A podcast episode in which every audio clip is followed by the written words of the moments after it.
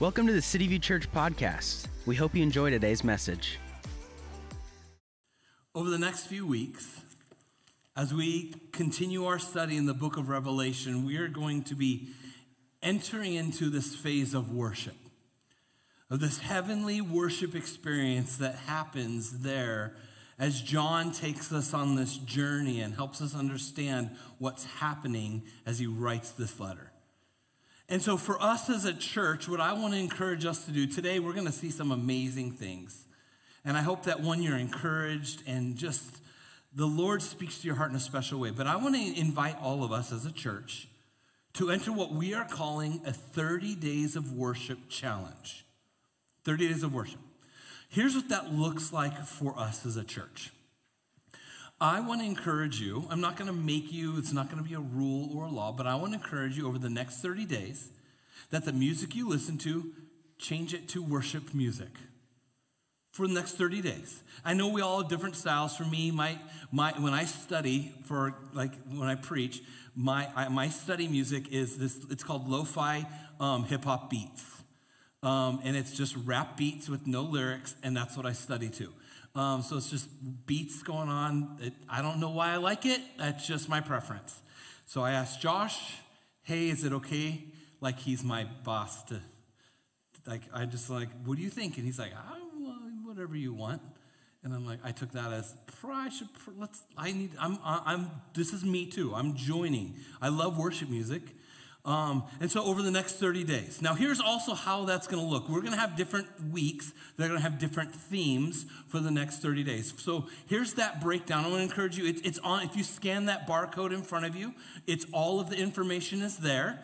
Um, they're also here. So you can take a picture of that. For those of you who want a picture of this, go for it. So week one, that's starting today. We've got a, I forgot the books again.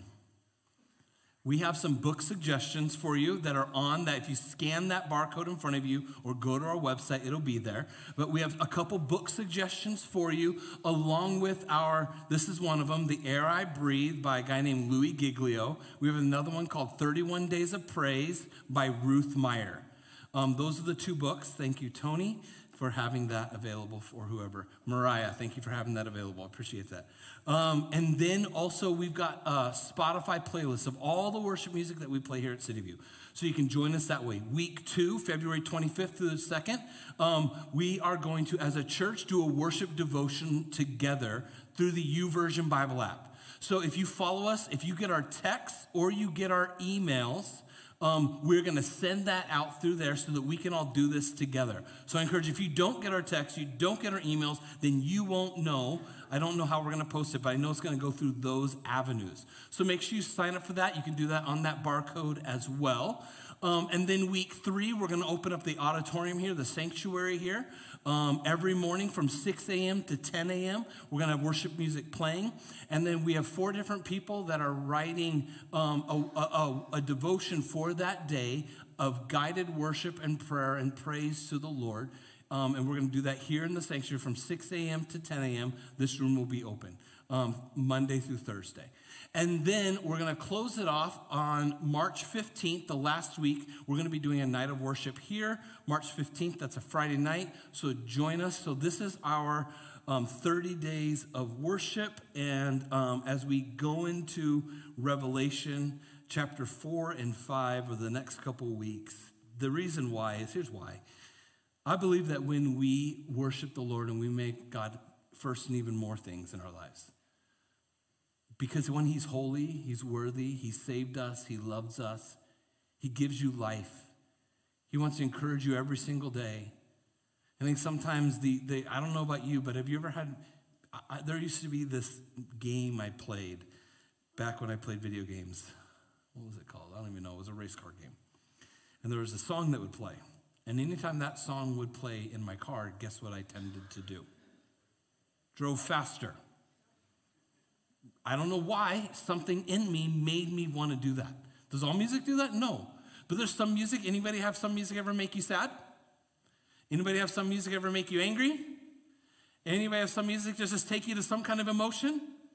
Here's what I believe. I fully believe that when we change and we, we start put, putting worship music into our hearts every single day, I fully believe that God will meet you in a very special way.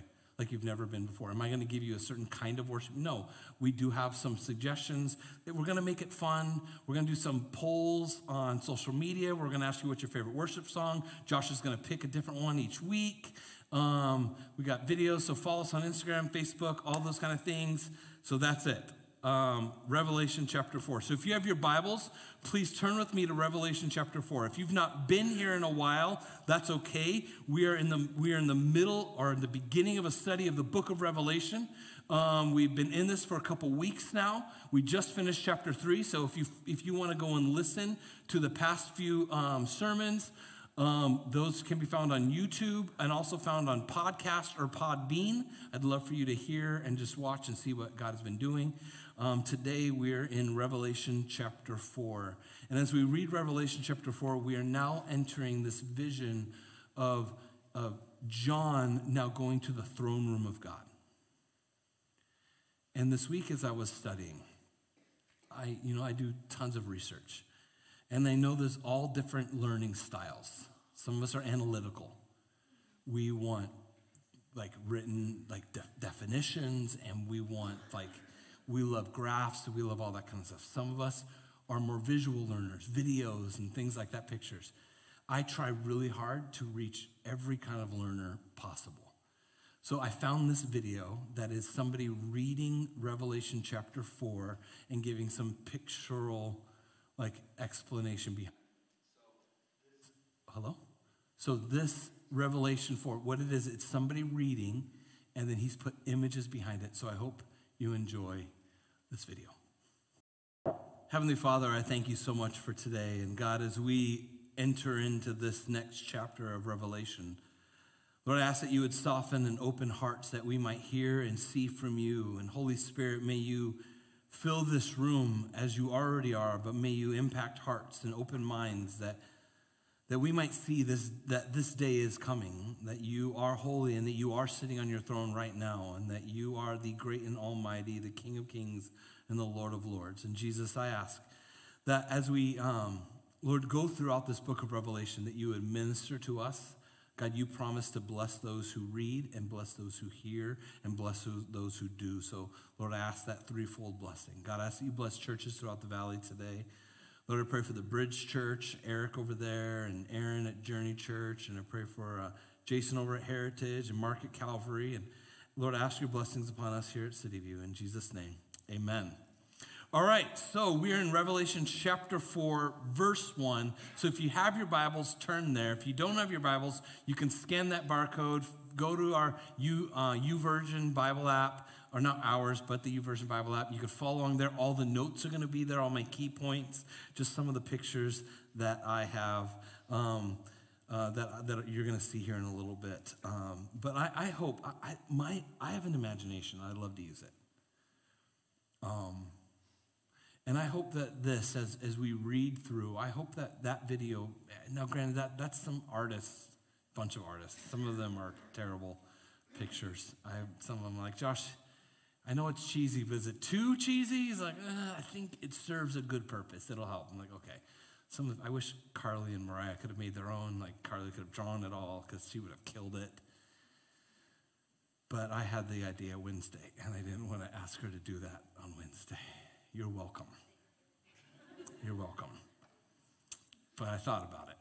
Um, but I hope that as we study this chapter, that, that your eyes and your hearts and your minds might see how amazing and how glorious the throne room of God is. Verse 1. After these things, I looked and behold, now John is speaking, that he is the writer, he is a follower of Jesus.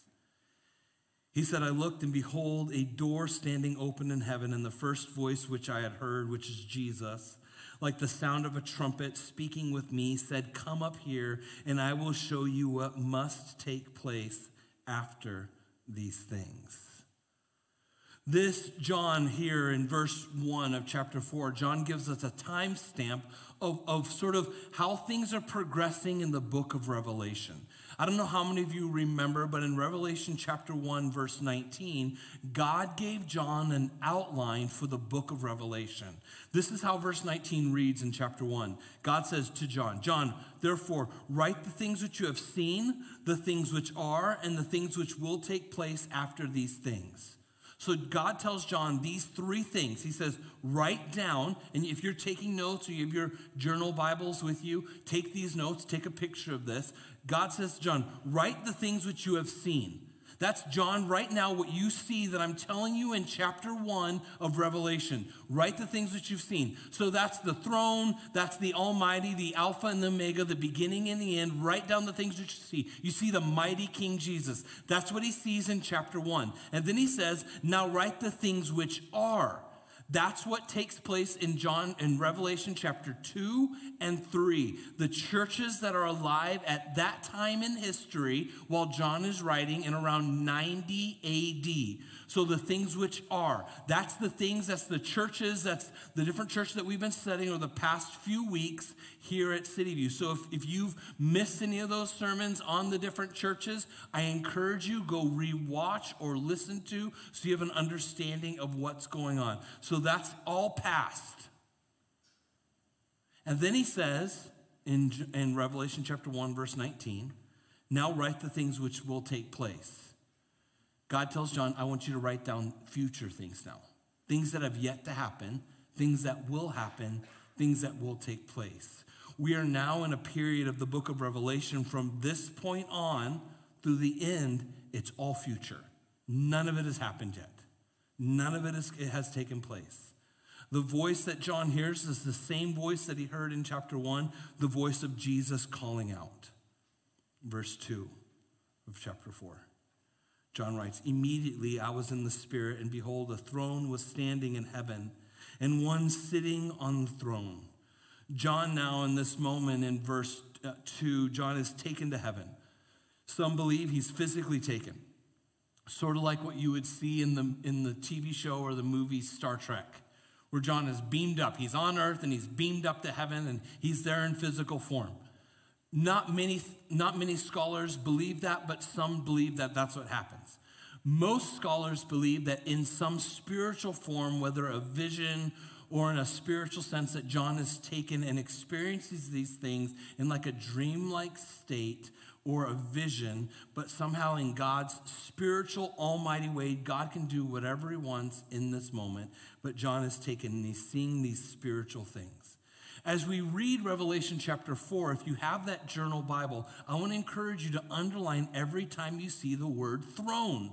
You're going to notice that this is a highlight of the, the, it, the word throne, depending on the translation you read. Um, it's mentioned between 11 and 14 times alone in this one chapter, over 40 times throughout the book of Revelation. Speaking of the mighty throne, a throne was where power, a throne was where authority, a throne is where somebody reigned and ruled and had dominion. And this throne room, we are now entered this throne room of God. And Jesus is on the throne. And Jesus is the focus of this vision.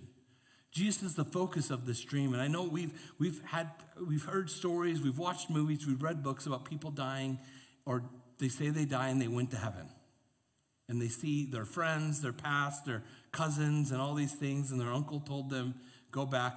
I'm, the, all, here's what I know of truth. I know that according to the Bible, there's a couple of people who died and then came back to earth. And I know they gave their accounts. Paul told us in Corinthians that he says, I died and I went to the third heaven, but I cannot tell you anything because it's too, it's too marvelous for me to tell you. He wrote most of the New Testament. That's what Paul said. John, who writes Revelation, who is not dead, but he's in this heavenly state, all he talks about is everything Jesus tells him to talk about. His focus, though, throughout the whole thing is Jesus on the throne, not on any random person, not on any mission that he's supposed to do. It's all on Jesus, that Jesus is coming and that he's reigning. So, in those, those moments, I tell you, be cautious. Be cautious with those books, be cautious with those movies. I highly doubt they're true. I'm not going to say they're not, but I'm just going to say I doubt it according to what the Bible says, I don't see any evidence of that in the Bible. We don't see Lazarus. We don't see any book of Lazarus. He's a man who died and Jesus brought back to life. He did not tell any stories about his, of that. He did not say anything. We um, see there's a couple others, there's a couple little kids who die and God brings them back to life. No stories like that ever happen. Okay? There. So John is in the spirit. He's transferred into the throne room. Now, here's one thing that we, we no longer see in the book of Revelation. From chapter 1 to chapter 3, the church, the church of the church of, of those believers who believe in Jesus Christ, who follow him, they have been mentioned throughout the whole thing.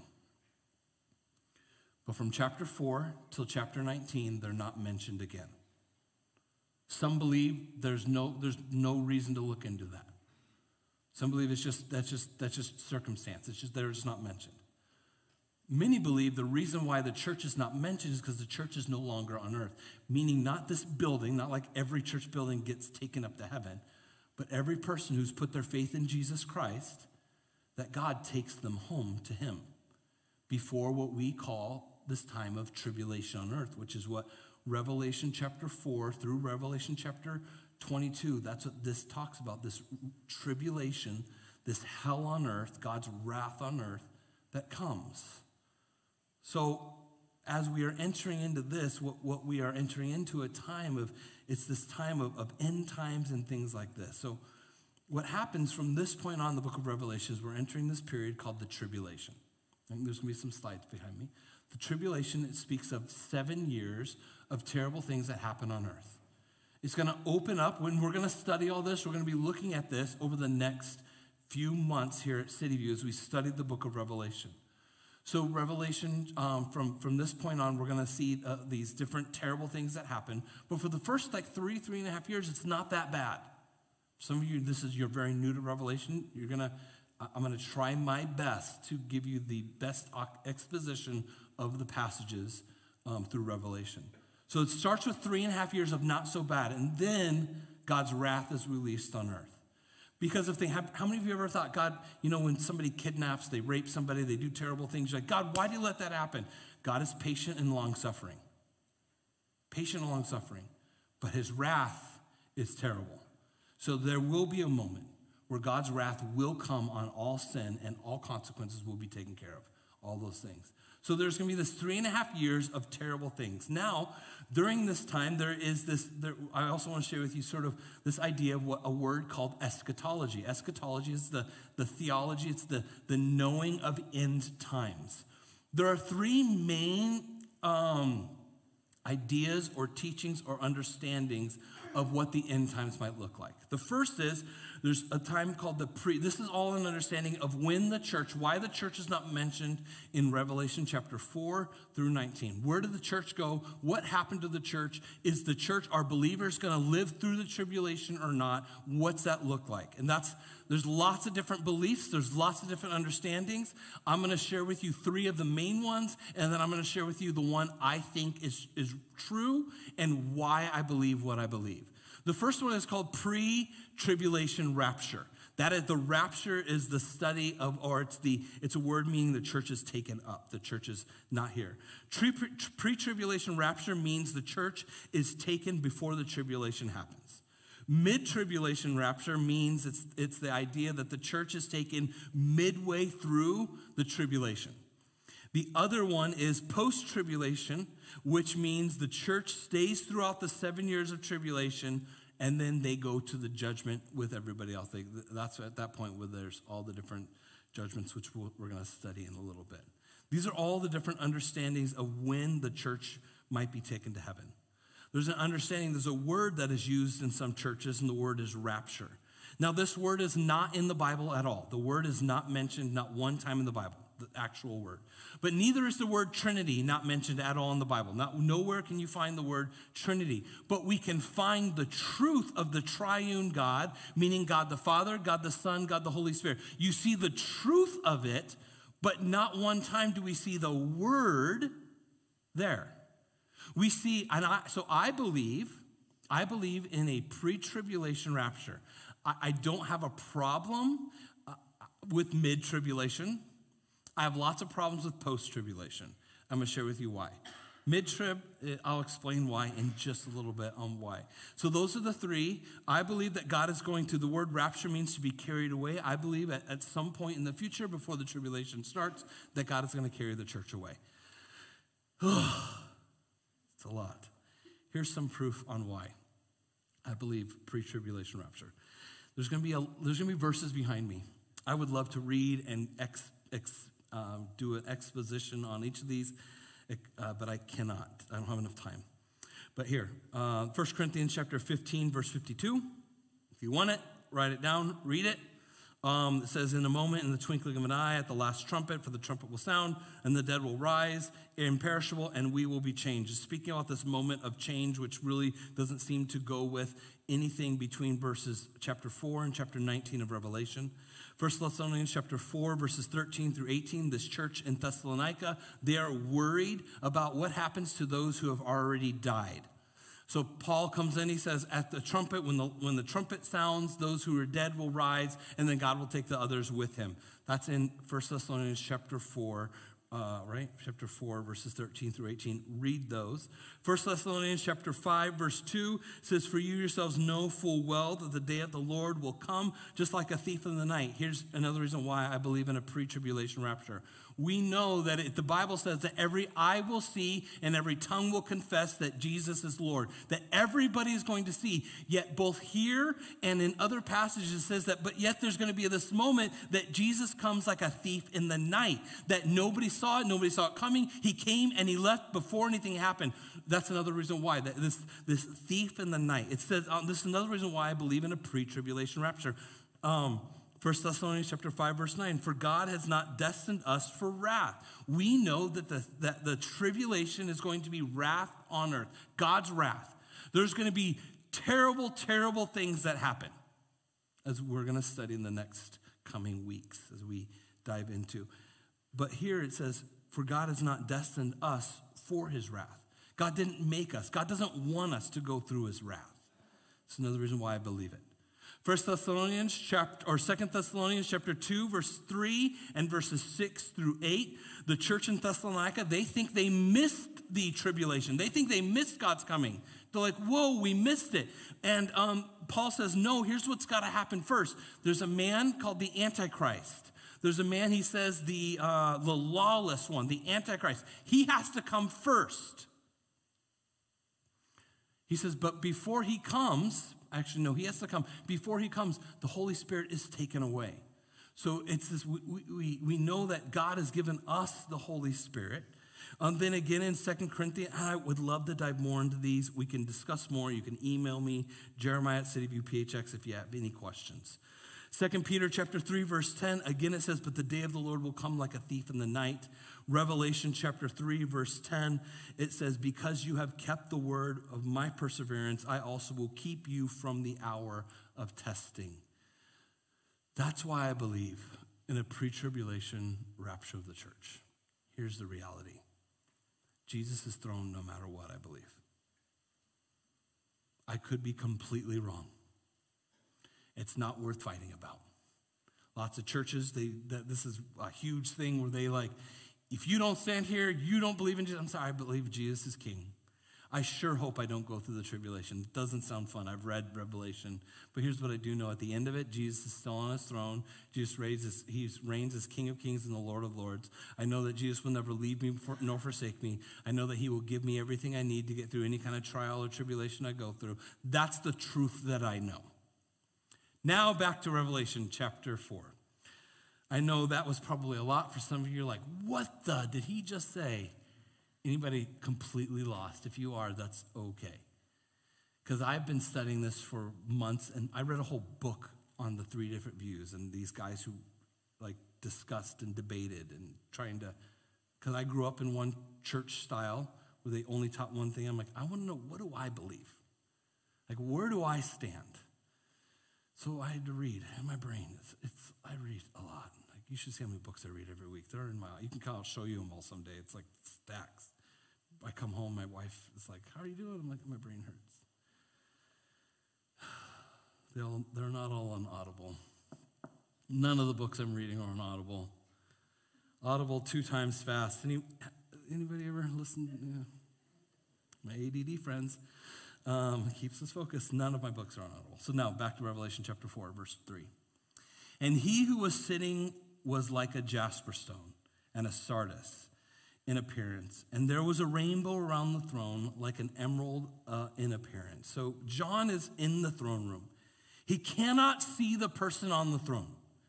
But what he sees is these lights, he sees these images. He, he's trying to describe it in terms that he says. And he describes it as a jasper and as a sardius. It's like a ruby, a red stone, and a clear stone. And I know somebody came up and said, Jeremiah, the jasper stone's not this. I go, I understand that. But in biblical times, it seems like maybe we've changed our, our description of rocks or stones. We've changed, which we've done that in definitions of what we call things. But he sees this radiant, bright image of the throne. And around the throne, he sees a rainbow, but the main color he sees is this green emerald color of the throne. These colors that he's seeing, they symbolize, they symbolize purity and judgment. They symbolize God's power and authority, and the rainbow around God's throne. He's saying, just like my rainbow shows that I'm faithful to keep my promises, I am still faithful even when judgment comes.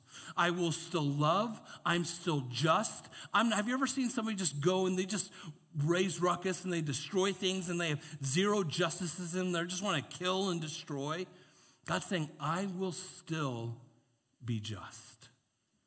I am still faithful and I will still keep my promises. Verse 4. Around the throne were 24 elders, and upon, th- upon the thrones I saw 24, no, I'm sorry. Around the throne were 24 thrones, and upon those thrones I saw 24 elders sitting, clothed in white garments and golden crowns on their heads. There are some, there's some confusion on who these 24 elders might be. Here's what we know we know that throughout Scripture, the number 24 symbolizes or usually represents a larger group of people. Sort of like, you know, every state has two senators. Those two senators represent our state. So they, I have two senators. What are they? Kyrsten Sinema and Mark Kelly. They my, are my senators. Um, they're my senators, um, and they represent our state. Each state has an electoral college. They represent our vote. The number 24 throughout Scripture is speaking of a group of people that represent a larger group of people. So the question is who are they representing? Some people believe that they're representing angels, that these are angels my, my issue or my problem with them representing angels are a couple things. One, it's how they're described here and in chapter 5. They're described in white clothes. White symbolizes being redeemed and purified. Angels were not redeemed and they're not purified. Angels are where God made them. So I, I don't, it also says they wore crowns. Nowhere in Scripture do we see angels wearing crowns. People wear crowns, but not angels. So it seems that it really can't be angels. They were not given any of these things. This, angels are going to be seen throughout this book, but never described this way. Some say it's Jewish leaders.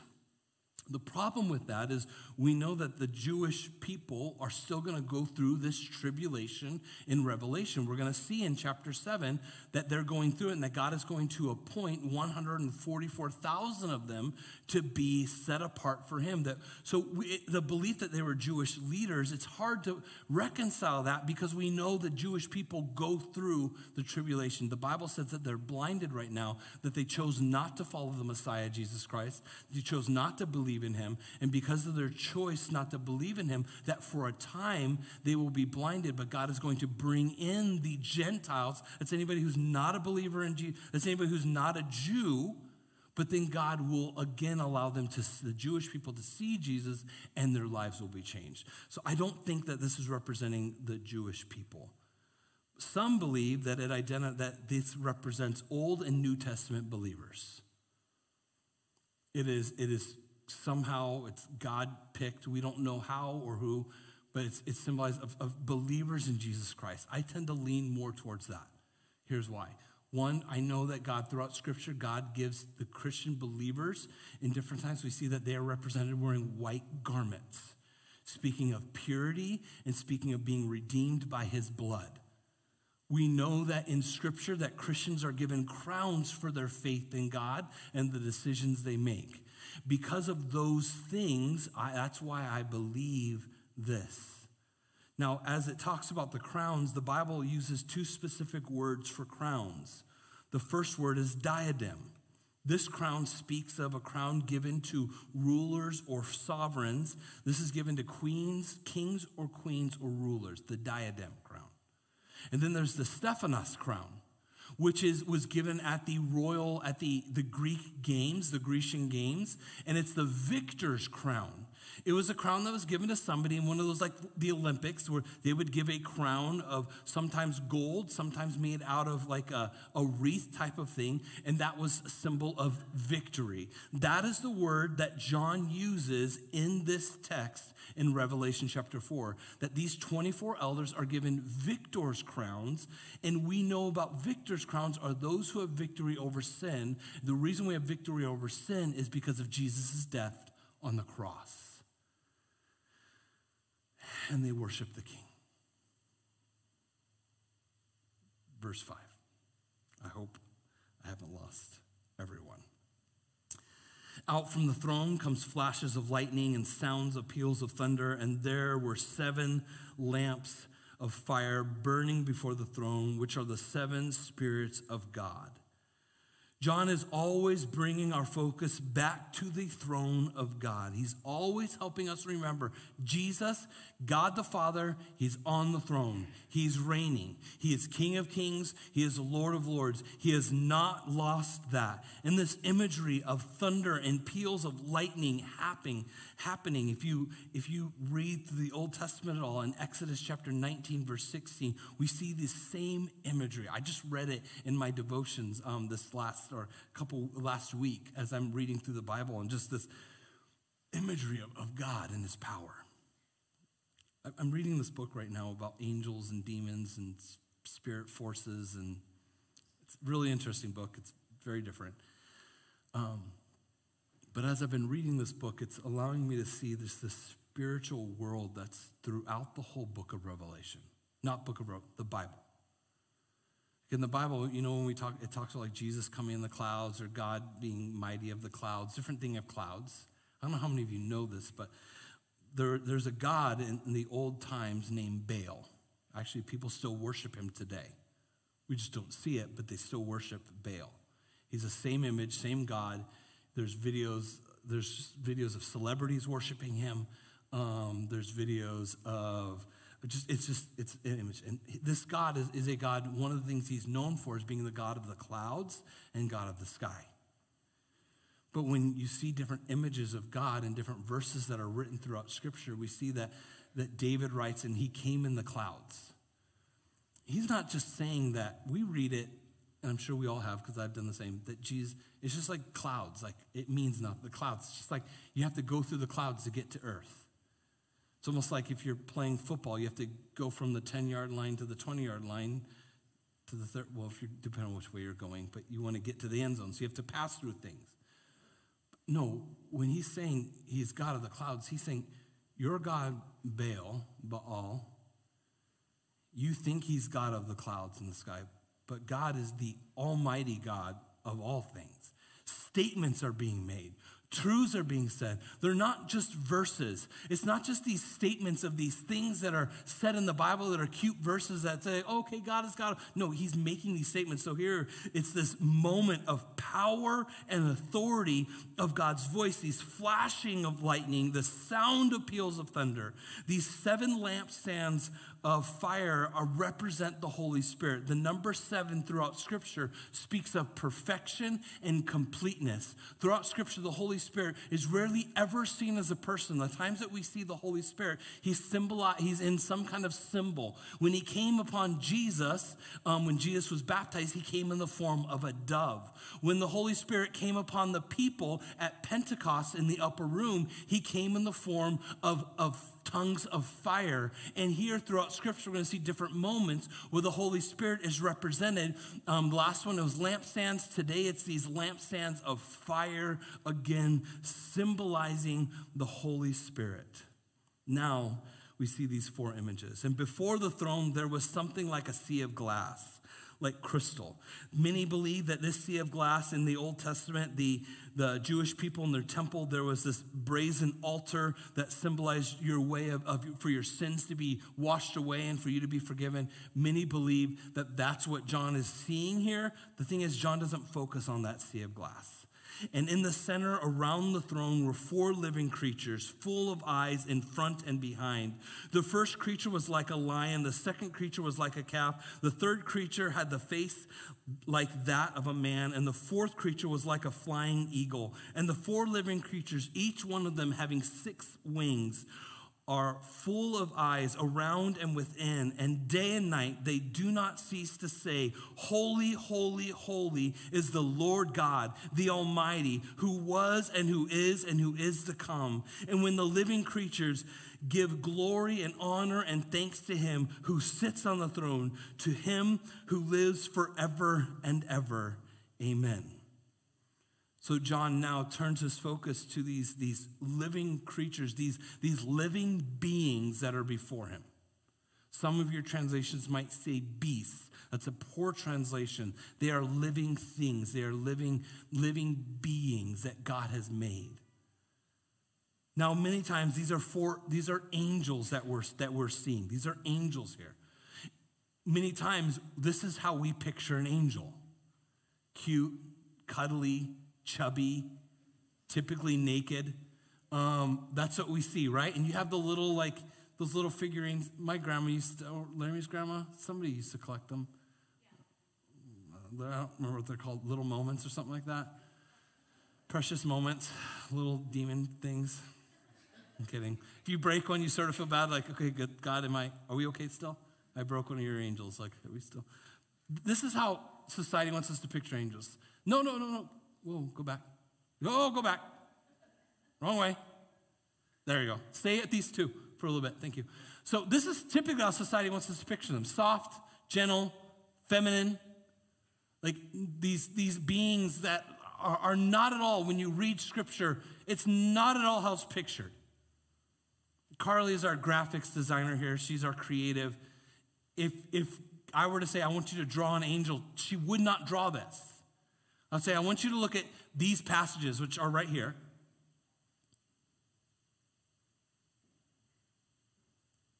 I'll say, I want you to look at these passages. So these passages are all passages that speak of angels. I want you to read those and I want you to draw me what you see. She would not draw some cute, chubby little babies. She would not draw some weird dude thing with soft skin and white flowing hair. That's not what she would draw. Because that's not at all how scripture defines the angelic beings. We see here that there's this lion, one has the face of an eagle. He's trying, he's doing his best to help us understand what he's seeing, but he can't. He says there's eyes all around. Here's two other images now of what artists have rendered. Now we know the drawing of God, he shouldn't have done that because we have no clue what God looks like. It's a white being. But we see here these angels and there's eyes all around them. Can you show me the next one now?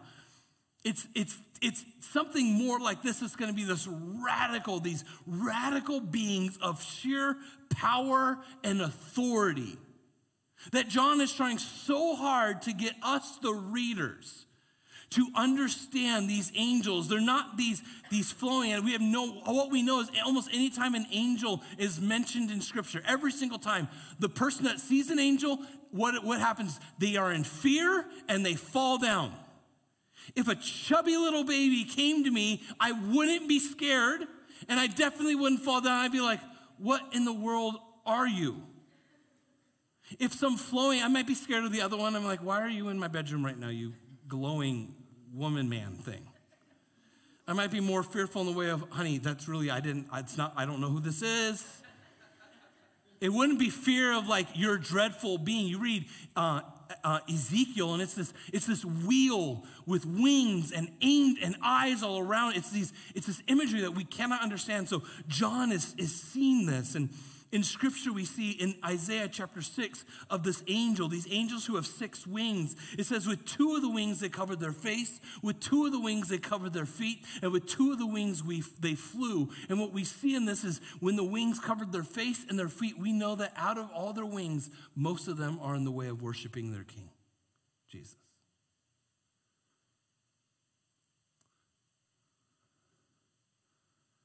And these wings, these angels are proclaiming, Holy, holy, holy is the Lord God the Almighty, who was and who is and who is to come holy three times. This speaks of, of God's greatness and of God's power. God's holiness speaks of his complete separation from evil, his perfection in all things. The three holies speak of the, the Trinity of God God, God the Father, holy, God the Son, holy, God the Spirit, holy, holy, holy, holy is what we're seeing these angels. These angels are worshiping God. And they say, God, you are almighty, meaning you are the strongest, most powerful. There's no weakness in you. That's what this word holy means. It means there's, there's no one can oppose him. He is almighty. I mean, that's what the word almighty means. His strength and his power are overpowering. Nothing can compare to the almighty holiness of God. And that's who these angels are singing to. I'd like us right now to read this verse together as a church and to say it out loud as if we were there in the presence of our great King right now. Read with me. Holy, holy, holy. Is pause, let's start again. Read it like you believe it. I highly doubt the angels sounded like that. Remember, there's lightning, there's thunder, there's Jesus' loud voice, but yet somehow John hears this. So these four beings, how do you think? Do you think they've like holy, holy, holy is the Lord God Almighty? Proclaim it. Whoa. Let's read together. Holy, holy, holy is the Lord God, the Almighty, who was and who is and who is to come. Can you are you seeing what I'm you are not seeing what I'm seeing? I don't but are you putting yourself in this moment? The holiness, the awesomeness, the, the beautiful power of God. And then it says in the the 24 elders will fall down before him, before him who sits on the throne, and they will worship him with their who they will worship um, and will worship him who lives forever and ever.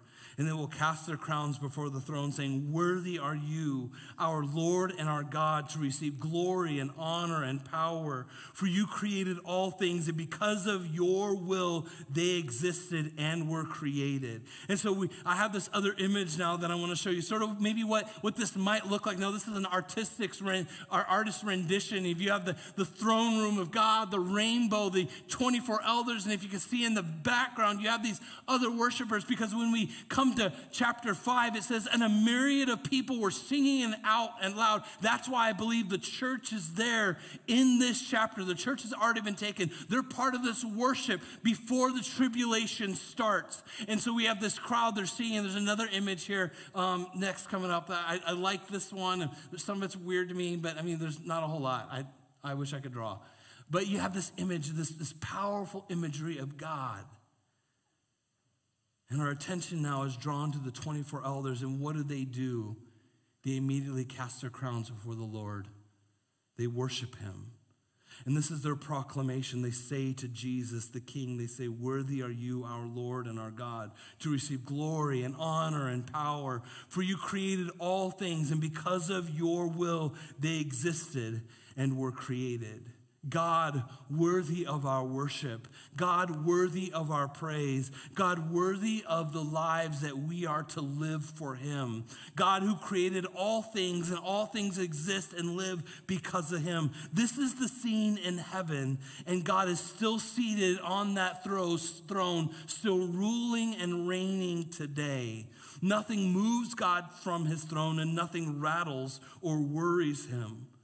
When we worship in this room, we're worshiping the same great King of Kings, the same great Lord of Lords. God has not changed. He is still almighty. He is still most holy. And that's who we worship in this room. And I ask you, who do you sing to when you sing? Do you worship a mighty God? Or is he more like a boss sitting across the desk from you? Because I think that's the false image many of us have in our hearts. Is God's more of a boss. Occasionally tells us good job, but he's out there just to punish us. But God is so much bigger, so much power, more powerful. He's not just waiting to approve and to give us a paycheck. God is the Almighty, wanting to love and care he is our King of Kings and He is our Lord of Lords and He deserves our worship. And I want this place to be so loud of worship of Him that Josh can't even hear his guitar because we proclaim worship to a holy, most awesome God. I would love for this room to sound that loud. Because what we do when they lead us in worship, that's just practice for heaven. That's all it is. You may think, but I sound bad. I highly doubt anybody's going to notice how bad they sound. I love when I'm sitting by a dude who has a terrible voice. Any of you ever been to like a men's retreat? Not ladies, you've never been, but maybe you can relate to a woman who has a really bad voice. I, never met one. Um, kidding, but hearing a dude sing as loud as he can to the King of Kings and the Lord of Lords, there's nothing like it. Hearing a room of people singing to the King of Kings and the Lord of Lords, there's nothing like it. When the worship team can hear you over everything they play, they're like, okay, we're not distracting you anymore. The goal of the worship team is to not be a bug on a windshield, but they shouldn't be the loudest thing. So, over the next few weeks, I want to encourage us to say, hey, God, help my heart be a heart of worship. We have these four things that are before you. The four just weeks what this looks like. And I want to encourage you, say, God, okay, do something. And I'm gonna, I'm gonna make you a promise. I I know that if you do this, God will meet you in a special way. God will do something, and just expect from Him. Expect Him to meet you. And I know He will. He will refresh you, restore you, rejuvenate you, and it'll be a great 30 days. This next song that the worship team is going to play is actually comes straight from Revelation chapter 4 and 5. I was reading one of my commentaries. I, I have like, I, I, don't know, like 10 different ones I'm reading. And one of the writers died year, years and years and years ago. He wrote, and he's like, I don't know why nobody's ever written a song from Revelation. He goes, it's literally the lyrics are there. And I'm like, you, I, one, I look going, there's no song written? I don't know. I'd have to look to see when this guy passed away. But at some point, from that point on to now, somebody wrote a song. And it's called Revelation Song. And it just takes the lyrics from these two chapters and turns it into singing. So let's bow our heads. I'm going to pray, and then we're going to sing that song together. Lord, thank you. God, you are the King of Kings and you are the Lord of Lords. You are almighty. You are good. You are awesome. God, you are holy, holy, holy. I pray that we would see you that way at all times. Thanks for listening. Don't forget to click the follow button and tune in next week for another great message.